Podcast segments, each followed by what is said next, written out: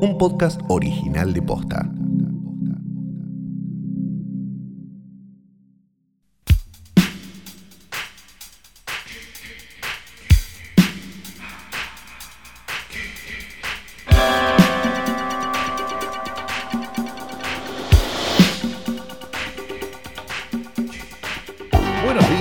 Tardes, buenas noches o cuando hayan decidido darle play a esto que no es una cosa más que un nuevo episodio del más grande, mejor, más completo y probablemente más histórico podcast de cine del mundo, de la internet y de los podcasts posta.net.com. Mi nombre es Hoy tras Noche y esto se llama Santiago Calori. Yo soy Tierra del Fuego. Yeah, Yeah. hola Tierra del Fuego. Sí, que ahora hicieron, viste, ahora parece como que cambiaron el mapa, incluyeron la, la Antártida y no sé qué más. Entonces te quedaría Tierra del Fuego como que está en la mitad del país. Pero yo pensé que siempre estaban esas cosas marcadas. Estoy muy confundida. Yo creo que sí, que estaba como el triángulo que nos corresponde de la Antártida, ¿no? Claro, y, y- pero vi la noticia esa como de no, y ahora es un. Eh, Que le avisamos a los inversores que lo tenemos en venta, porque la verdad. Que, que es bicontinental, o sea, que tiene dos... Y yo decía, pero sí, sí, la gracia de Tierra del Fuego como provincia era, bueno, que tiene una ciudad del otro lado de la cordillera y que tiene pedazo en otro continente. Pero no sé, no sé, ahora hasta ahora confusión. Confu- ya, nos, ya nos dirán los oyentes, ya nos dirán los oyentes, que es como ahora la que Seguramente va. alguien va, va a buscar en Wikipedia y nos va a contestar todo Sí, esto sí, sin sí. que nosotros tengamos que saber nada. Ha sido una semana, por cierto, este, muy agitada, ¿no? Han pasado un montón de cosas, Flor. Sí, pasaron un montón de cosas, como por ejemplo un episodio especial que no salió en eh, las aplicaciones de podcast, sino que salió en vivo por Twitch el viernes pasado. En Twitch. En Twitch. Sí, pueden ir ya mismo a seguir a Posta en Twitch, twitch. Esto se escribe twitch.tv barra posta Twitter, FM. Twitter. No, esto es Twitch. Twitch. ¿Viste donde antes Es estaban como los Twitter. No. Yo tengo el Twitter. No, el Twitter no, está bien. El otro día mandé úselo. un Twitter. Úselo, úselo. Esto es donde lo que usaban los Voy a mandar pibes- un Twitter. Bien, vaya, vaya, mande, ma- escríbale a, a- a la cretina, al mugricio y a no sé qué más. Eh, Voy a em, poner las mayúsculas. sí. ¿Cuándo vuelve Ahí está. Luis Ventura Ah, a la a la- televisión? Ya está, está como tiene mon- como mil programas, está todo el día en América. Google. Está todo No el me en contesta América. Google. No, buah. Eh, esto es, el lugar es en el que los pibes eh, jugaban y streameaban donde está el Kun Agüero, que ahora igual un montón de gente grande como nosotros lo empezó a usar para eh, básicamente hacer como videitos, como que se puede ver la cara de la gente que, este- que está Se hablando. llenó de viejos. Básica- se llenó de viejos. Pero lo bueno es que no tenés que tener una cuenta de Twitch para verlo. Y las cosas, los videos quedan ahí durante creo que unas semanas, así que todavía pueden ver ese capítulo. Y no nos lloren con que pónganlo en Spotify, yo sé, yo sé, pero una vez hay uno, todavía está ahí, todavía lo pueden ir a ver y a escuchar en eh, el el canal de Posta, que es Posta FM, así lo encuentran en Twitch, que no tienen que tener cuenta, pero si tienen cuenta... eh, Mejor, pues, pues te da, te da síganos. plata. Yo vi que estaba ganando plata la otra vez. Claro. Con, cuando los estaba viendo a ustedes, me daban plata. Platita, Y lo platita, podía platita. canjear por cosas, por Sí, productos. sí. Como mandarle un DM a alguien. Sí, eso. Entonces, espectacular. si sí tienen cuenta, pueden empezar a, a seguirnos ahí, a seguir a posta, y es todo muy fabuloso. Sí. ¿Vos tuviste alguna charla con esta gente de posta? Que por el tema de si esto es, es un episodio, digamos, extraordinario, si esto se considera el episodio 100. Este no, es el, él Si es el episodio eh, 97. Estam- te- Estamos Ah, ya yendo para atrás. No llega más, ¿no? No, no, ahora empezamos Yo a la ir. verdad que no. Estábamos clavados en el entiendo. 99. Ahora empezamos a ir para Claro. atrás. El de Twitch fue el 98. Este es el 97. No termino de entender No realmente cómo funciona No esto. importa. Eh, No, digo, si lo vamos a seguir haciendo ahí en el Twitch o no, a mí me parece. veces sí. Porque yo viste que yo ya, yo ya me iluminé para Twitch. así Claro, es verdad. Ahora, como mínimo, sí. Calu tiene luces. Le quiero, sí, le quiero contar al público, igual que son dos tiras de LED de 11. es todo el concepto. Pero no rompas la magia. todo concepto. Pero che. No, porque, porque es importante decirlo también. Porque, porque la gente Claro. nos toma ejemplo, Flori. Sí, eso es es, verdad, es bueno que la gente sepa. Este, somos como los de Art Attack, pero. pero Tengo em, Sí. los de Art Attack, pero no muertos de cocaína. ¿O de qué se suponía que había muerto el Art Attack? Que después creo que no había muerto, pero no importa, y queremos creer que murió de con, tipo, a mí me, con me gusta mucho el rumor ese que dice que, que, que el de Art Attack es Banksy. No Ah, si sí, es muy bueno. Pare- quiero, que, quiero que sea Sí, sí. el de Art Attack eh, Sí. Banksy. Me parece espectacular. Este, ¿Vamos a hablar de los temas de coyuntura o vamos a ir a hacer lo que hacemos Antes siempre? de- ¿Cómo querés hacer? Antes de empezar a hablar con un tema de coyuntura que vos encontraste, rápidamente Muy lindo tema. quiero eh, repasar que Hollywood ya un poco desistió de estrenar grandes películas en 2020. No Después anduvo de... Tenet. Los números no, no cerraron del todo, así que salió Oh. Disney y dijo, chicos, voy a, todas estas películas la paso para 2021. Entonces, eh, y los únicos estrenos que quedaron en 2020 son eh, recién en diciembre, o sea, falta un montón, ahí quedó la de el asesinato en el río Nilo, no sé qué, el, el de Hércules Poirot, y Qué ganas de esa mierda. ¿Funcionan esas de Agatha Christie? Hicieron una, para mí era como muy me, pero muy, muy película después de cable, que le imagino décadas de existencia con eh, matrimonios viéndola. Así Pero no, que... no hablo de Knives Out, estaba hablando de la otra. Sí, Flor. sí, sí, sí.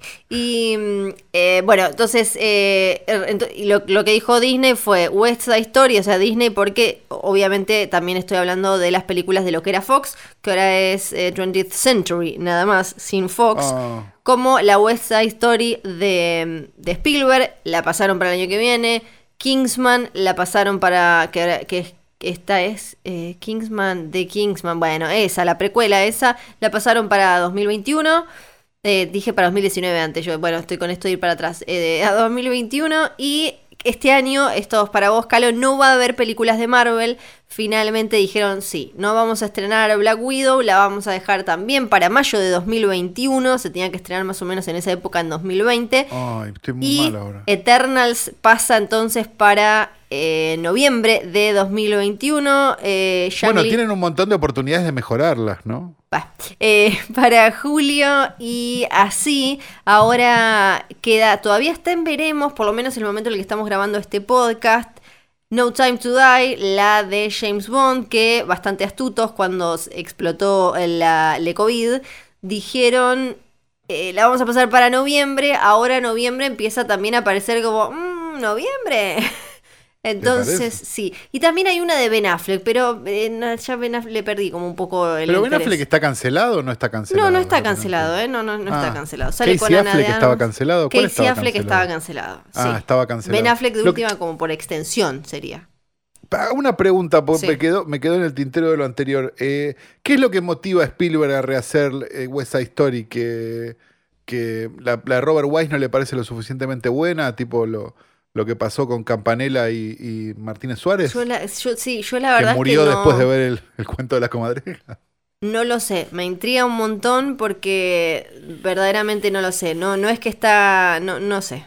No, no es que está ambientada en el futuro o que le cambió así apa- No es nada, es la misma película, va a ser la misma Sí. película. Hasta- por el momento me parece medio como un capricho de... ¿Un ego? No, pero es raro, que- porque es como. Sí, pero- No, yo la voy a hacer mejor. Yo no sé si mejor, eh, sé, sé que eh, es tu teoría en estos casos, pero también me parece que, eh, por lo menos en el caso de Spielberg, es medio como, ya la hice toda, ahora quiero hacer esto, me, como tipo, y que ya está, y que sea lo que, lo que sea, y ahí me, tengo ganas de María y el otro, y que canten, y América, y no sé qué, y I Feel Pretty, y listo, y como capricho, capricho, me parece. Sí, bueno. No Bueno. sé, la verdad. Eh, Yo me, me- me siento muy mal, Flor, con todo esto. la sí, y- Yo soy una persona muy impresionable, vos sabés. Claro, claro, y además Y no tenés... me gusta que se toque los clásicos. Tenés otro tema de coyuntura para, para ah, comentar. sí, no lo, no lo operá, pues no lo tengo abierto, pero lo- vos, vos decís algo y yo lo abro mientras tanto. Bueno, Este, Eh, porque esto- hagamos como en la radio, viste que sí, la radio no sí. para. No para, no para y no se puede editar, es en vivo. Sí, porque yo estaba diciendo las cosas eh, a nivel internacional, ¿no?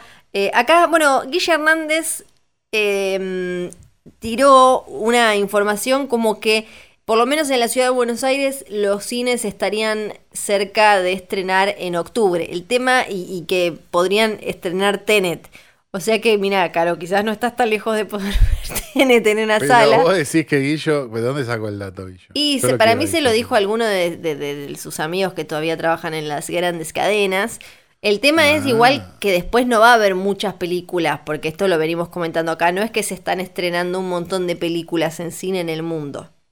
Entonces Claro. no es que, listo, ah, listo, abrieron. Lo bueno de que abran los cines en nuestro país es que hay un montón de gente que cuya, es- cuyo pan y, poder pagar el alquiler y demás depende, depende de eso. Pero después para ir al cine y ver las películas, falta un montón para que vayamos a ver un estreno y, eh, así, o muchos, una vez por semana y todo eso. Sí, ¿para qué? Porque justo abrí el, abrí el Gran Diario Argentino y donde está la nota esta de la que queremos hablar y, Te- y te me pasaste. 35 publicidades y me Ah. pidió prácticamente este el principio de eh, los últimos los últimos cuatro recibos de este pagos de, de ganancias y ese tipo de monotributo en realidad, ¿no? Vamos a decir la verdad. Este, y, y todo, así que después te preguntás por qué los medios están muertos. Bueno, acá lo tengo. Tengo una nota de Clarín de qué fecha? ¿De hoy? De, hoy, sí. Clarín de hoy. Clarín Espectáculos, Cine, escrito por, por Hernán Firpo, que me, me sorprende que sepa leer y escribir, este, que dice así. Dice, regreso. Telma Fardín volvió al cine haciendo de lesbiana. Bueno, bueno, sí. Y es una entrevista entre, entre este primate, Hernán Firpo, un muchacho con muchas cosas irresueltas realmente, este, y Sebastián Tabani, director de Giro de Haces, una película que no vimos, yo no- por lo menos no la vi. No, no, no la vi, no la vi. Este, Sebastián Tabani, crítico de cine, devenido en, en- en Sí. director de esta película. Y se ve durante todo el tiempo eh, como, como una cierta. co- como que Firpo trata de, en la entrevista, lograr una.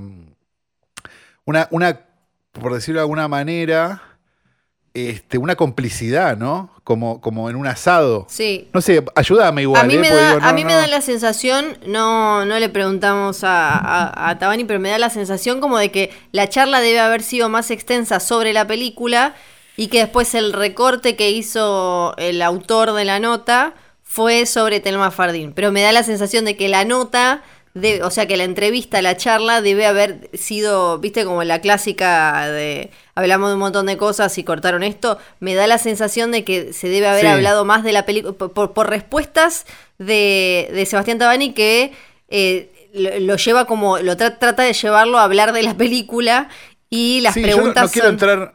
Sí. No quiero entrar en una duda con esto, digamos, ni me interesa tampoco, pero digo, da la sensación de que a la primer pregunta tendrías que haber levantado e ido, ¿no? Es que ahí me parece, no, no le, no le, como digo, no, no hablé con Tabani, pero me da la sensación de que esa no debe haber sido la primera pregunta. O sea, como que esta charla. la primera pregunta es, Sebastián, la verdad, vos planteás su personaje de lesbiana atendiendo una presunta incomodidad de la actriz.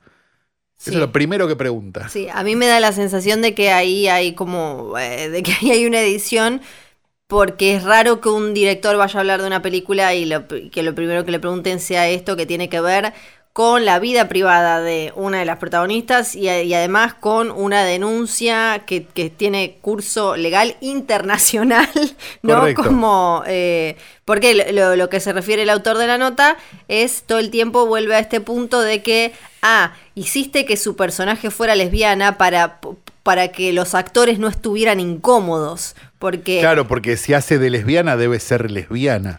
Digamos, hay un pensamiento, esto, esto lo dijiste vos, pero lo digo yo, no importa, de como de, como de nene de 12, ¿no? Pa- Con respecto a la sexualidad de parte de Firpo. Sí, pa- para, pa- para mí la, la- hay una estigmatización muy fuerte en la nota de las personas que denuncian una violación, de las personas que sufrieron un Claro. hecho así, porque lo que aparece constantemente es como que en diferentes preguntas, como que el- los actores varones pueden estar incómodos al estar con una actriz que denunció a un actor por violación y que entonces eh, la- la- como que la teoría sería que el director para facilitar esto dijo ah, que el personaje sea lesbiana así eh, ella supuestamente está tranquila porque se pone nerviosa con varones porque tuvo eh, tiene una denuncia de violación y es feminista y Claro. Eh, y entonces ellos también están tranquilos porque hay otra pregunta como que a ver si, si, si los hombres habían estado, ahora no la estoy encontrando, si habían estado como le habían dicho algo, cómo es que le pregunta... Eh, no, acá, para, si querés sigo leyendo las preguntas, porque no leo las respuestas, leo solo las preguntas, ¿no? ¿Puso condiciones? ¿Fue a grabar con algún contrato tipo o algo que dijera no doy ni un pico?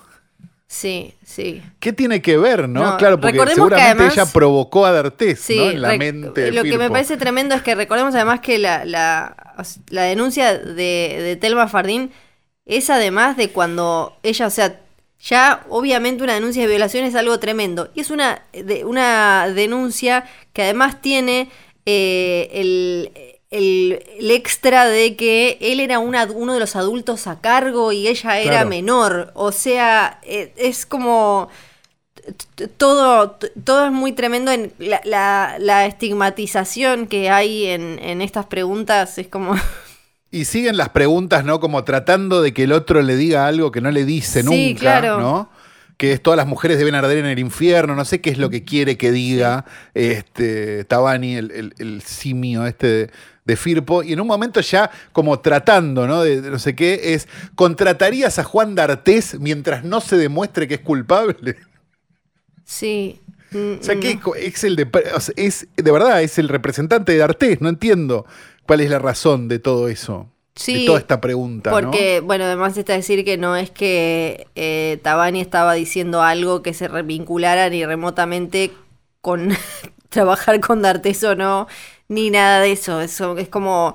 o sea, no, vi la película, pero no creo que tenga un, perdón, un protagónico absoluto Fardín, me parece, por lo menos por el póster no da la sensación. Entonces, ¿por qué todas las preguntas son sobre Fardín, no? Sí, sí, sí, sí. Eh, em, sí, y sobre, y sobre este hecho, eh, y sobre lo que conversaron, y si le preguntó, porque eh, Tabani dice que a, él no le gusta como el casting tradicional, que le gusta más como charlar con un actor o una actriz y ver eh, si, si, le parece que da para el papel.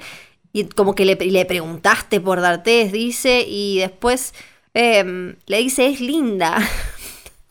No, no, no, sí. Es linda. Es linda, raro para una feminista, ¿no? Debe, pensar él también sí, eso. es. Eh, bueno, después le dice, notaste que, le pregunta, notaste que los compañeros masculinos durante la filmación se mostraban con un cuidado, digamos, excesivo. Como. Acá creo que hay. Eh, me parece que esta es la pregunta, por lo menos a mí, que. obviamente ya desde, desde la bajada de la nota, creo que es en el creo que es el copete eh, dice, esto habla de la corrección política y la, eh, y la autocensura, porque lo que busca esta nota es eh, provocar que creo que no, que, cada uno, acá hablamos un montón de provocar y de qué sé yo, pero me parece que acá el tema es, es, este, es la estigmatización de una persona que denunció una violación. Porque decir, preguntar que los compañeros durante la filmación se pueden haber sentido como o, se pueden haber cuidado de más con la persona, poniéndolo como que esa es una duda que tenemos todos, es, eh, o sea, entonces Mirta Legrand, claro, es como, yo me imagino que para alguien que hace esta pregunta debe pensar que Mirta Legrand también era provocadora cuando le preguntó a Piazza si, claro. eh, en ¿cómo era que le dijo? Como que los, los padres eh, eh, gays, las parejas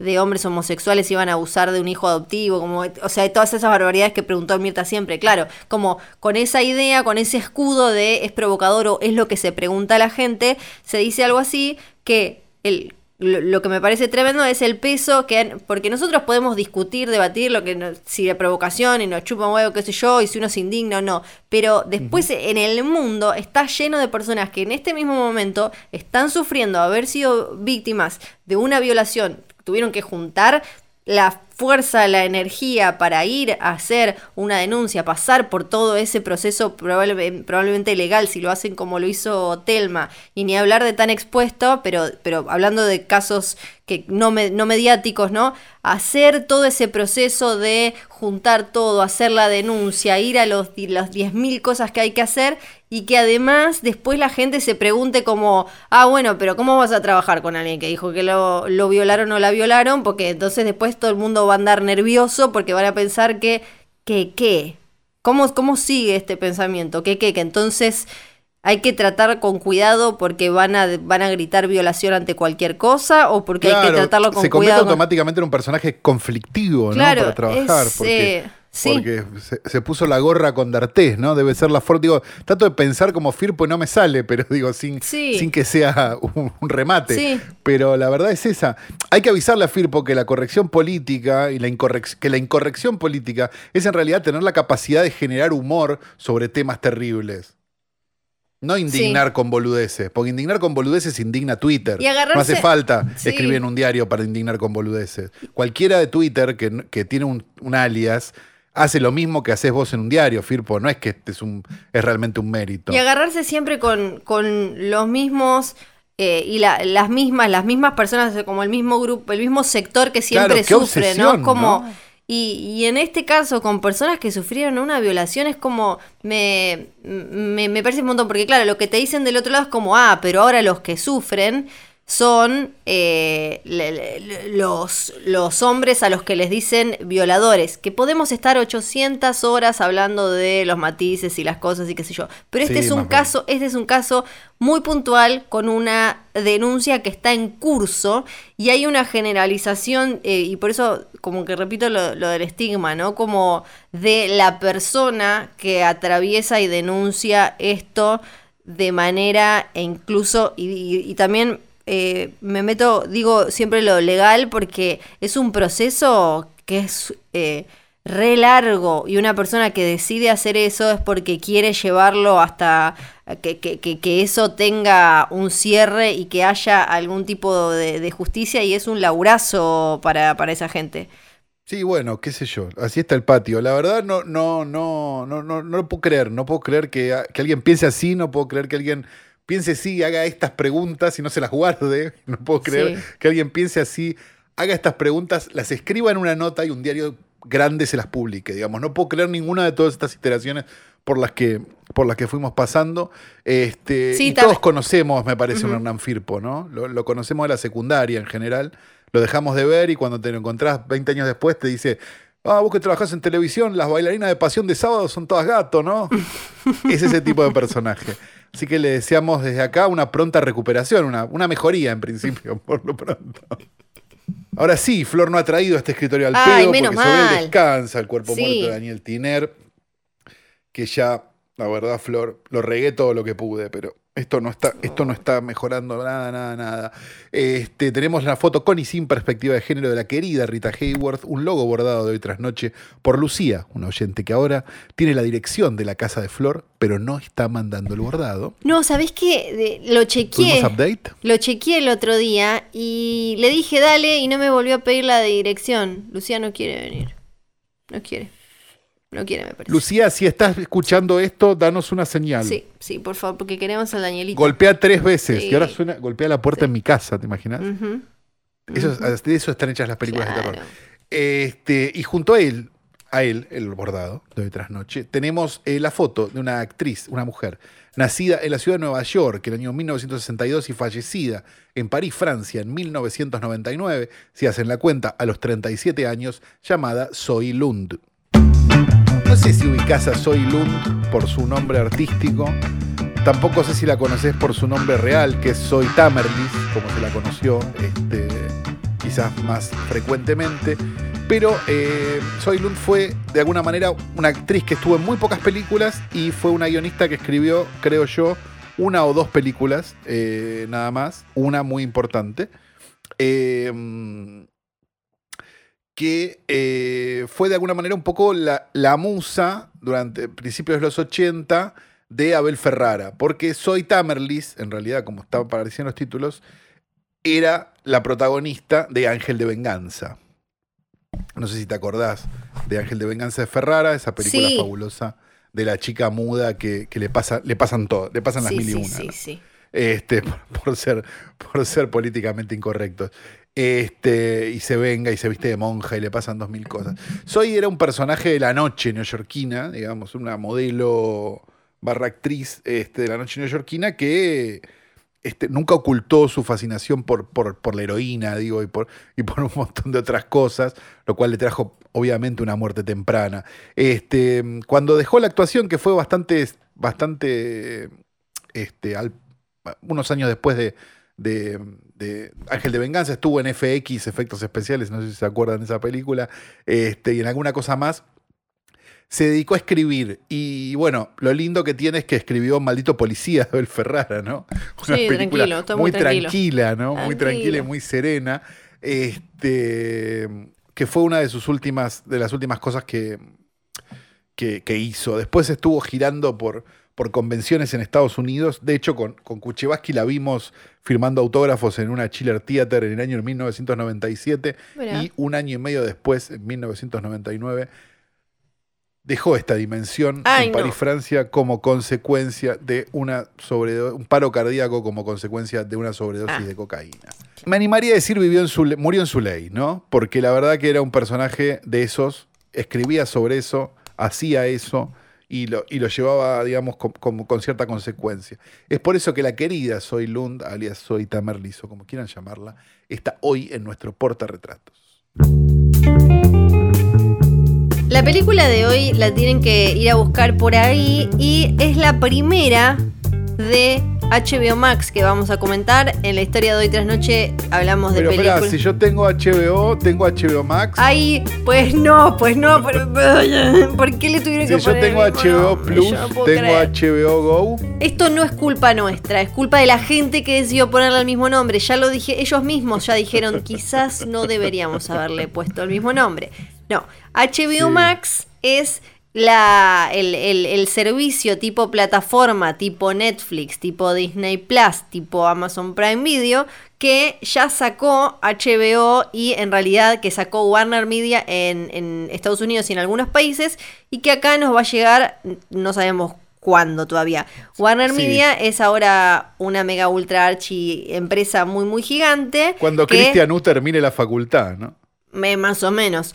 Que tiene, tiene todo lo que es Warner, todo lo que es Warner en cine, tiene ADC, tiene todo lo que acá es Turner, o sea, todos los canales que vemos como em, Cartoon, Space, Warner Channel, ISAT, eh, ¿qué más es de Turner que me olvido? TBS, bueno, todo eso, Crunchyroll es de todo, todo más HBO. Entonces HBO Max es una plataforma que ahora en Estados Unidos la pagan, que es de, aparte es como más cara, viste, es como siempre muy ahí con la marca HBO. Ah, es, la, es la premium. es la que es un poco más cara, pero... traje de la, traje de la buena. Claro, pero la verdad es que tiene, tiene un catálogo bien abultado, porque imagínate todo eso que dije. Em, así que es- es una de las, de las interesantes y ya salió también en este año con un montón de, de material original de nuevas producciones. En esas aparece esta película que es la primera y me imagino que ya se repetirá esto, así como pasó con, con Amazon, con, H, con eh, Netflix. Bueno, hablamos también directamente de películas de HBO, que es el canal. Pero, eh, y creo que se va a Sí, repetir claro. con HBO Max. La película es Unpregnant, que me, me intriga. Menos mal que no llegó, a- acá nunca hubiera llegado a los cines, igual. eh, Desembarazada. Sí, porque le hubieran puesto tipo dos amigas en aprietos, ¿no? No le hubieran puesto nunca desembarazada. Nunca. Sí, no, hubiera- no, no me queda, no me queda claro. Este, como, como un, un aborto loco, loco, Sí, loco. Sí, que es básicamente una road movie coming of age de dos amigas que atraviesan una parte de, de Estados Unidos para ir a hacerse un aborto a Albuquerque. Exacto. Claro, porque en el estado donde están está prohibido para menores de edad mm, mm, mm. sin autorización de sus padres y lo más cerca que tienen, eso es Missouri, claro, y lo más cerca que tienen es irse a, a Albuquerque, Nuevo México, que sería cruzar dos estados más para, o sea, un viaje de, no sé, dos mil y pico de kilómetros, por decirlo de alguna manera, para hacerse el aborto. Está dirigida por Rachel Lo, lo nombro como, como, como, como, como Eduardo Feynman. El, El aborto. Rachel Lee Goldenberg, que viene eh, De la tele. Sí, la descubrió Will Ferrell. Eh, estaba, ella trabajaba, producía, hizo cosas en tele, como decías vos. eh, después empezó a trabajar para Funny or Die. Hacía algo con. eh, buscando. con las películas de Lifetime. Entonces, Will Ferrell y, y Adam McKay, ¿no? Y, Will Ferrell le dio la película A Deadly Adoption, que es esa que es toda como una sátira de película de Lifetime que hicieron para Lifetime. Y Sí. Ahora eh, está, hizo esta película que es un libro también. Es una novela de Ted Kaplan y Jenny Hendrix. O sea, está basada en una novela. Y tiene una película anterior que yo no la vi y ahora me la noté. Valley Eh, Girl. Sí, porque es como un. eh, parece que es como un musical ochentoso, pero hecho en 2020. Así que también la quiero ver. Y las protagonistas, Eh, sí, Sí. No, adelante, adelante. Son Hailey Lou Richardson, que yo había visto como así nomás, que viene de Disney Channel, Shake It Up. Y también apareció en Split, es una de las pibas de Split. eh, está en The Edge of Seventeen. En eh, Support the Girls, Columbus, que no la vi. Eh, o sea, es como una de esas caritas jóvenes que vas viendo por ahí. Y Ajá. después Barbie Ferreira, que la recontra ultra rompe eh, como Kat en la serie de. HBO Euphoria. Sí. Sí. Eh, sí. A ver, ¿qué- ¿qué te pareció? A mí me, lo que me, me llamó la atención es que creo que la película está, le sale mucho mejor hablar del aborto con cierta naturalidad que hacer chistes, pero chistes no que tengan que ver con el aborto, chistes, chistes en general. Creo que Claro, eh, entonces nos pasó lo mismo, porque la sensación que yo tuve en la película es como... Me pareció cero graciosa, o sea, pero Sí. cero graciosa. Sí, sí, sí. Incluso estaba entendiendo los, los momentos donde, donde me estaban diciendo que me ría y no me parecían graciosos. O sea, me parecía como... La verdad que esto no es... O sea, en un año o dos, te diría, después de Booksmart, esta película no tiene sentido. sí, que no lo que Eso era lo que pensaba todo el tiempo. Como decía, como pensaba. O sea, pero Booksmart, o sea, sin hacer la de el aborto, Ajá. es mucho más rupturista y mucho más interesante que esta que se decide a voy a hacer una comedia, pero voy a tocar los grandes temas. No tocas nada, porque no haces ni una comedia ni tocas los grandes Yo, temas. lo- después, igual cuando terminó la película, no terminé de entender si quiere hacernos reír la película. Después me, que- me quedé pensando eso. Quizás no quería. Está vendida hacer como una chistes. comedia. No, me, me- me pareció eso, como viendo el, historial de la directora, entiendo que sí, eh, pero eh, eso se me hizo raro, como, porque después las partes creo, eh, el fuerte de la película, que es que creo que por una, una de las primeras veces en una película además que tiene, que es como bastante mainstream, o sea, tiene una empresa enorme atrás, tiene actrices que, que ahora están creciendo y todo, pone bien ahí adelante y, de manera directa la, la decisión de las chicas, ¿no? Es como creo que, eh, y en un tema así, tenés, está el novio este, primero la, ya plantear la idea esta de, che, este es un stalker, no es un novio romántico, que es como de lo más trilladito, pero me pareció que está bien, pero después eh, Sí, el... Un poco grueso, quizás. Sí, como un poco Quizás grueso, pero como bueno. una quizás no y que quizás como una comedia cuando en realidad la forma en la que lo plantea visualmente es más una película de terror no Sí, hay como cosas, ¿no? eso de- también es extraño Sí, hay como como de cosas de tono. tono todo el tiempo que decís Sí. ¿por qué? Sí, que el, el- el novio, sí, no sabes bien co- eh, para dónde se va a decidir la película. Pero esta cosa de que, bueno, se puede quedar embarazada eh, una, una persona con útero. Sin, o sea, no tiene que pasar algo como no se puso forro o hizo cualquiera. Puede pasar algo, o sea, una de las situaciones de las mil millones posibles es esta. El chabón no le avisó que el forro eh, estaba roto cuando lo sacó. Tomó la decisión por ella y después todo el mundo toma, o sea, o, quiere tomar las decisiones por ella. Y, y me, gustó esto, como po- poner bien en el centro eh, la decisión de una adolescente y cómo elige esto y que eso no va a marcar eh, su vida. Y todo llevado adelante gracias a la química entre ellas dos y esta cosa de la familia elegida que tiene la película, ¿no? Totalmente de, al final, bueno, tu familia de sangre te puede eh, o te puede lastimar o podés tener diferencias, pero vas a tener para apoyarte, sobre todo en esos momentos, sobre todo en esas edades donde todo está tan en el aire y es tan efervescente, vas a tener a esta familia elegida que generalmente no es la que te queda linda en la foto, como las amigas ellas, que eso también es como la parte Mean que es la, la también trazo grueso.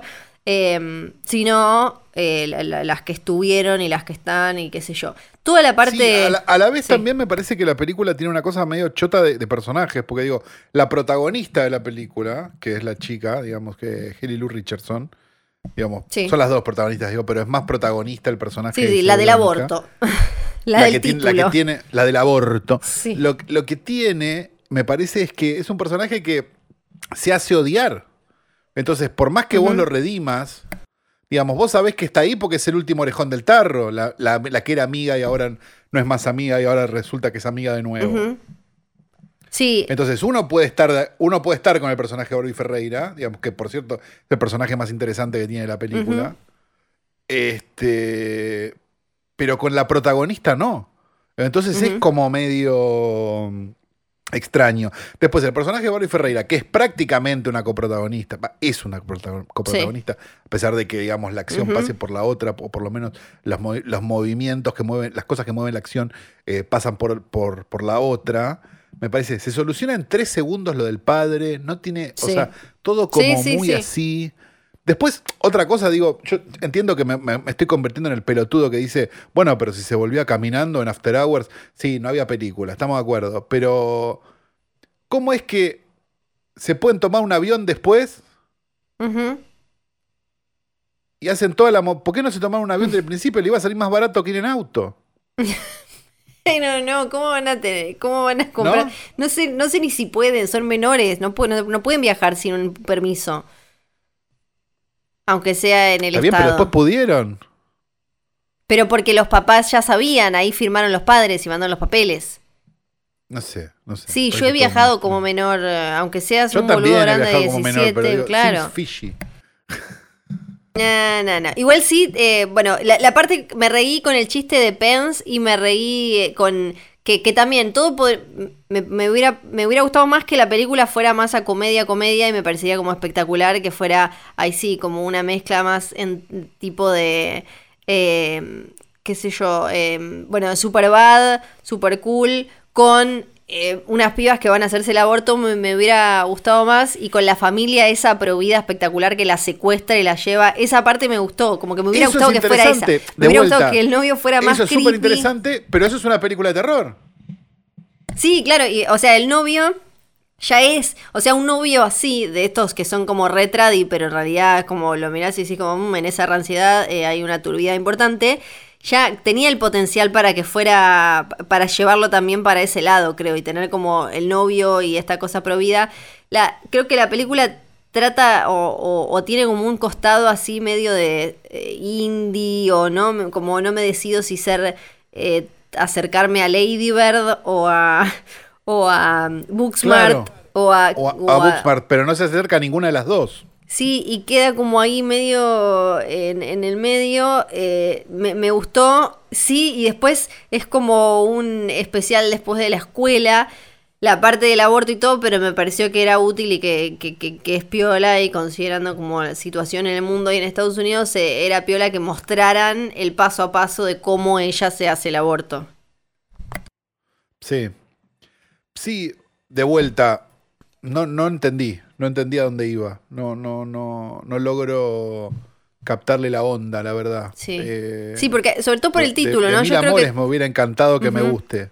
Pero- Además, no, con ese no- no título, yo te- con el título tenía ganas como de que fuera más tipo que le chupara un huevo todo, ¿no? Como se llama, se llama Claro. desembarazada, I'm pregnant. Y, y- y pensé que iba a ser como más osada en ese sentido y que se iba a cagar más en todo. Me extrañó también que la que, que siga jugando con estos estereotipos super mingers de las amigas que usan como toda la ropita igual, que hacen mascaritas, y la otra que habla Klingon. Pensé que ya eran distintos, que no era tan exactamente tan lineal de la rara que ya no se junta porque le da vergüenza, eh, se viste raro y habla Klingon y estas otras son así. Eh, eso me Claro. dio bastante paja. Bueno, le mandamos un beso a Pregnant, esperábamos más. Sí, qué sé yo. La verdad que si la vieron porque le pusimos en el título pobre gente, ¿no? Bueno, tampoco tanto, pero qué sé yo. Pobre gente, Flor.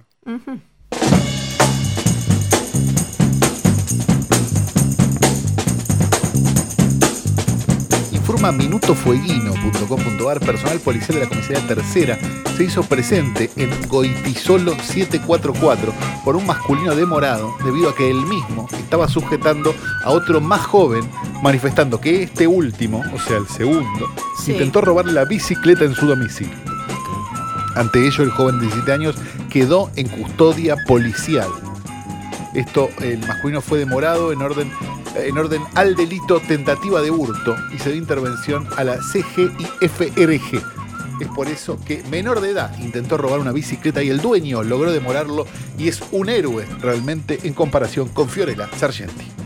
Hoy no puedo decir nada, hoy no me voy a quejar porque me parece que, que bueno, cuando es así, es así. No, no puedo decir nada. No puedo decir nada. Co- ¿Coitisolo 744 es Ushuaia o es Río Grande? No sé, esa. No, otra vez. eh, me da- no, no la ubico. Yo por lo menos creo que nunca estuve ahí. Es Río Grande esto, ya lo, lo acabo de buscar en Google Maps. Padre Joaquín Goitisolo 744.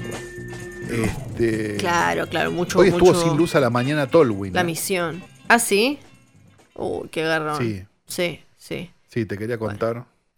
Eh, mucha, mucha calle de curita y demás en Río Grande tiene razón, misión salesiana y demás. Tenían como más eso. Claro. Bueno, tengo una historia para contarles. Oh, Una, alguna vez hablamos acá de Jane Mansfield, que es, por un lado, la madre de la protagonista de mm, La Ley y el Orden, Unidad de Víctimas Especiales. de Sí, Mariska Hargitay. Sí, Exacto. claro. O eh, Olivia, ¿no? Olivia, se me fue el apellido Olivia del personaje. Benson. Eh, exacto, muchas gracias. Los fans no nos olvidamos nunca el apellido nunca, de Olivia, ¿sabes? Que en los años 60 andaba en un autito, estaban los hijos atrás, estaba con su pareja y bueno, pasaron cosas, accidente, quedó en 1967 casi decapitada. Cuestiones, cuestiones.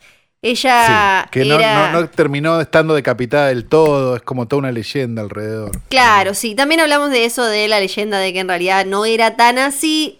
La cuestión es que sí se murió. Una de sus imágenes más legendarias involucra a otra mujer y me gusta también hablar como de esta de este, de este tipo de, de narrativa que se repite un montón de la, la pelea de gatas, la pelea de chicas, chicas contra chicas, quién es la más sexy, quién es la más linda y demás, porque en Ah, estas claro. fotos Porque las minas se pelean todas. se pelean, ¿viste? Pones dos minas y se te pelean.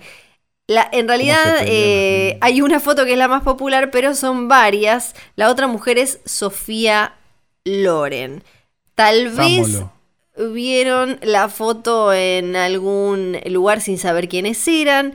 Está, hay una rubia sentada con un escote en una. Está sentada en una mesa con una tacita. Un escote que las tetas balconean, pero balconean como el bebé de Michael Jackson. Ya directamente es como un. eh, y está eh, Sofía Loren con un vestido oscuro, parece negro, en la foto en blanco y negro.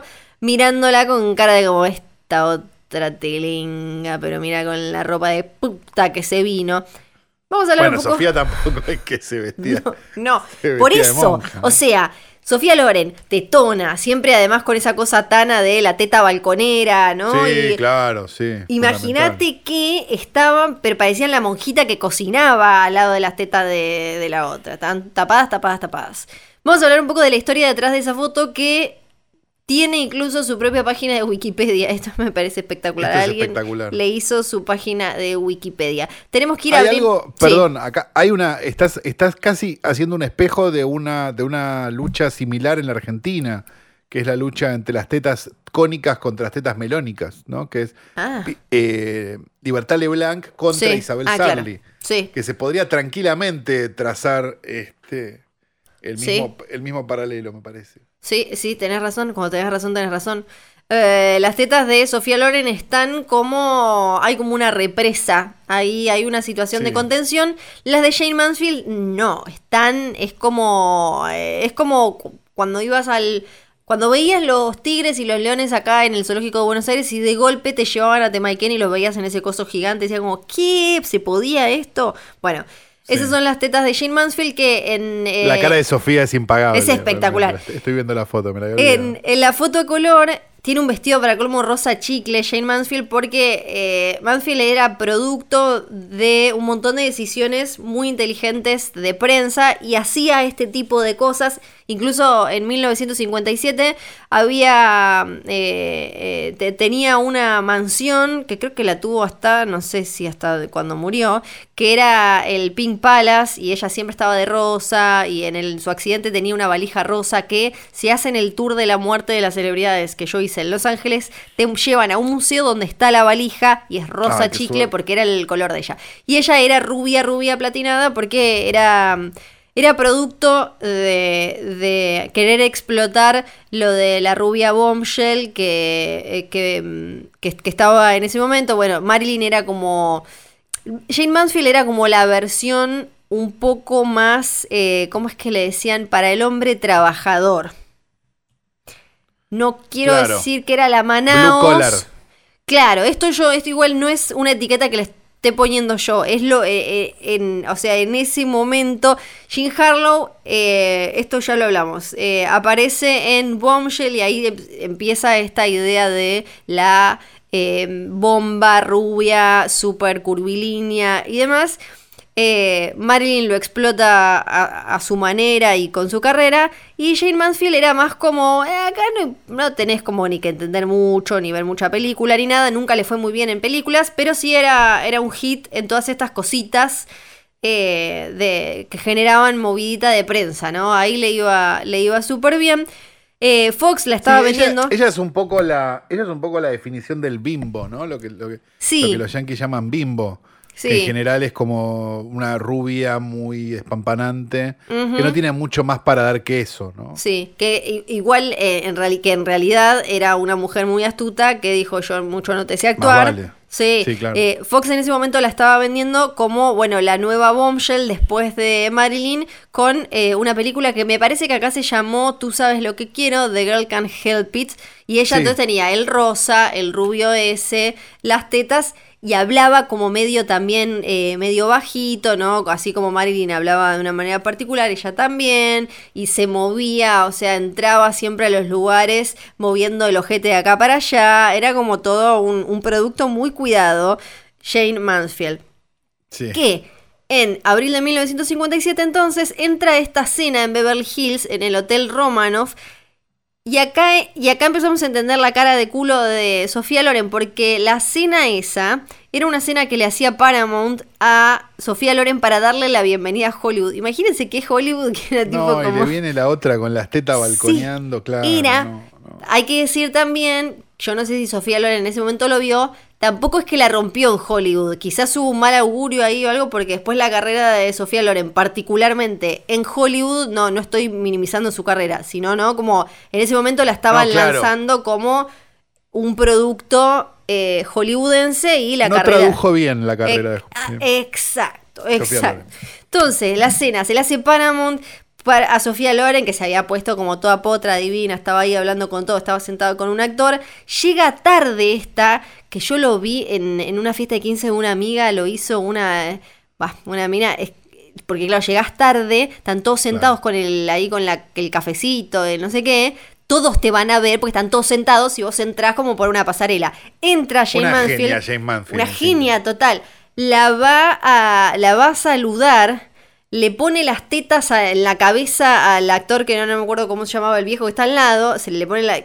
en- que en algunas fotos se le llega a salir el pezón, los diarios, eh, de muchos diarios del mundo, sobre todo en Italia, no quisieron, porque en Italia Sofía no quisieron eh, poner la foto así, la censuraron porque est- estaba casi en tetas, la otra, y por eso es que tiene, tiene esa cara, porque el evento era de Sofía Loren, que había, venía de ser la, la mujer del Festival de Cannes en 1955. Ahí Hollywood dijo, como "Eh, me la traigo, Paramount la trae, y, y le hace esto, y para colmo se Mirá si empieza... Hollywood pensar así ahora, ¿no? Sí, sí, no te imaginas. Sí, te imaginas. Y, y claro, dice, y, eh, eh, Sofía Loren habló años después de ese evento y dijo que sí, que ella la estaba mirando con cara de forra del averno, ¿por qué no te morís que te salga un ano? contra natura sangrante en este momento porque di- dijo, Yay. en 2014 vino directamente a mi mesa, sabía que todos la estaban mirando, se sentó, ahí vi que estaba prácticamente, bueno, mira la foto, dice Sofía Loren, ¿dónde tengo puesto los ojos yo? ¿Dónde, ¿Qué estoy mirando? ¿Qué estoy mirando? Le estoy mirando los pezones porque temía que un pezón terminara mi plato, iba a terminar comiendo sopa de pezón porque estaba ahí esta mujer en tetas totalmente y en mi cara se puede ver el miedo de que esta otra se iba a quedar ahí en, en pezones. Estaba asustada ante la idea de que todo lo que había dentro de ese vestido de golpe estallase y se desparramara por encima de la mesa. Dijo. Lo espectacular también es que a Sofía Loren la, persiguen por el mundo todavía hoy con esa foto para que la firme tipo autógrafo y aparte después te imaginas la vendés en eBay y demás, un montón de dólares, euros, lo que quieras. Y ella dijo, no quiero tener nada que ver con esa imagen y también dijo que le parece una falta de respeto hacia Jane Mansfield que eh, ha fallecido, como ya sabemos en Hoy Tras Noche, andar firmando la foto donde la otra está como mediante tetas y demás. Hay- son varias las Bueno, fotos a ver, igual. pues- podría reconciliarse con la historia pop, Sofía, ¿no? Sí. Y por otro lado, reconocer que es la mejor foto que le sacaron en su vida Sí. también. Sí, es muy bueno ver la seguidilla porque Jane Mansfield está de diferentes formas a punto de, que, de, de- de- de perder el- la parte del vestido que le tapa las tetas. O sea, no es solo ese momento, después se sienta, después está parada y siempre está a punto de quedarse eh, en tetas. Bueno, Sofía Loren evidentemente no se lo perdonó más. Hicieron recreaciones de la, de la, de la foto. eh, incluso después la usó Jessica Simpson una vez que le hicieron body shaming, pero Jessica Simpson no tenía bien esta historia.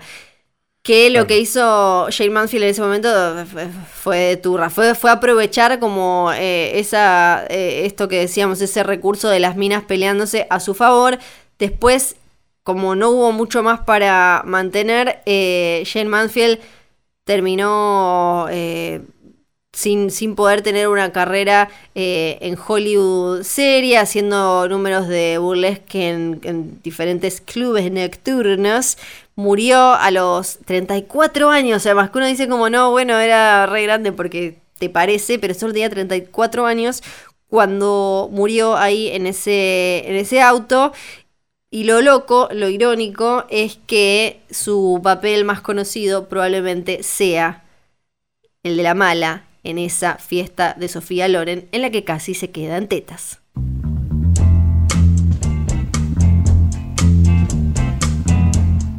Pensé que era que otra vez no me había lavado bien eh, las uñas, esto suele pasarme a veces de golpe. Oh. Las tengo largas ahora por, por primera vez en mi vida y cada tanto quedan ahí cosas, com- comida sobre todo, ¿viste? un cachito de palta, un cachito de queso. Dije, debe ser eso nuevo, pero no, me di cuenta. Un, restito de salame picado grueso. Sí, que sobre todo. Después me di cuenta que no, eran las puertas abiertas del videoclub del tío Calue. Yay, hola, bienvenidos a mi videoclub. Espero que estén Bueno, todos bueno. bien. Espero que Sí. esta pandemia los esté encontrando en un buen lugar. Ya a esta altura es lo mismo. Tengo para ustedes una película del año 1999 dirigida por. Si le dijera prolífico, la verdad que quedaría corto. Es, es Takashi Miike o Mike Takashi, eh, un director japonés que tiene al día de hoy aproximadamente unas 100 películas dirigidas este, y que tuvo años eh, muy prósperos, como sin ir más lejos, en el año en el que se filmó esta película, donde hizo dos, cuatro, seis, seis siete películas en 1999, seis o cinco en 1998, después tuvo, no sé, 2001 hizo otras seis películas, en 2002, bueno, en 2002, dos, cuatro, seis, siete películas y así. Un personaje eh, prolífico, por decirlo de alguna manera, cuyas películas, a diferencia de la mayoría de los directores prolíficos, no son en su mayoría un tiro en el pie, sino que son buenas películas. Estamos hablando de Audition del año 1999 o Audition, este, una película fabulosa. Si viste Audition en este momento estás sonriendo. Y si nunca viste Audition, te estoy mandando a verla. Claro, Con lo cual, diciendo, el que sí. la vio está sonriendo también. Claro que sí. Básicamente, un viudo eh, y un amigo que le empieza a presentarle chicas para ver si puede encarrilar su vida, digamos. Bien. y aparece, hace como una especie de casting, por decirlo de alguna manera, Sí. hasta que aparece una chica muy especial. Es todo lo que voy a contar. Audition 1999, dirigida por Mike Takashi. Tuve la suerte de verla en el cine esta película. eh, y les quiero decir que es una experiencia mágica. Si nunca la vieron, prepárense. No la vean con la familia. No es ese tipo de película. No. Pero yo creo que se van a divertir y la van a pasar muy bien. Con lo que acá IMDB dice que es un drama, horror, mystery. Yo no sé si no se queda corto. Ahora sí, entonces, ahora terminamos, terminamos. Terminamos, terminamos, Flor, finalmente. Ahora, ¿y esto va a quedar-. ¿Dónde va a quedar? ¿Dónde lo puedo escuchar? ¿Viste cómo es? Mira, esto es muy simple. Esto queda guardado en Spotify. O sea Spotify. que vos podés ir a Spotify Sí. Ajá. y. Buscas hoy tras noche Sí, y te va a ofrecer esto y un disco de los decadentes. Las dos cosas están bien. Pero podés escuchar esto primero. Esto primero. Este, y lo, escuchás. Si te suscribís, por ejemplo, en Spotify, todas las semanas te va a avisar. Mirá que hay un, los boludos estos Ajá. siguen hablando. Entonces vos lo podés, lo podés bajar y escuchar, o lo podés escuchar Bueno. directamente streameado. Esto lo puedes hacer en Spotify o lo puedes hacer también en Apple Podcast, este, Google Podcast, si es que alguien lo usa, y en todas las aplicaciones para escuchar podcast. Ok, perfecto. Listo. Anotado todo. Tenemos una serie de obligaciones contractuales, como de decir Bebe Sanso.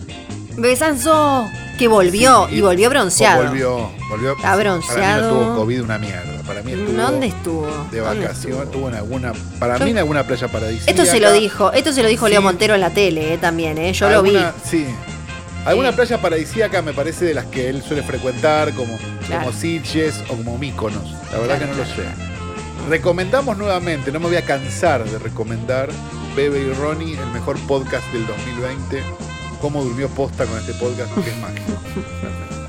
Yo soy fan. Son dos señoras hablando, muy fan. Muy fan de este podcast. Eh, quiero decir John y Nico, Nico John también. Eh, quiero decir que este programa fue grabado en el estudio etéreo de posta.fm llamado Bebe Sanso on Ice. Ahora lo decidieron cambiarlo por una cuestión de coyuntura y ponerle Bebe Sanso without COVID. Así que. ¿Y qué más tenemos para decir? Nada más. No vamos a está. hacer chiste del post offline porque puede ser que se No. materialice en cualquier momento. Sí, sí, así que no, no hay que decir nada más, hay que decir mi nombre sigue siendo Fiorella Sargenti. El mío es Santiago Canal.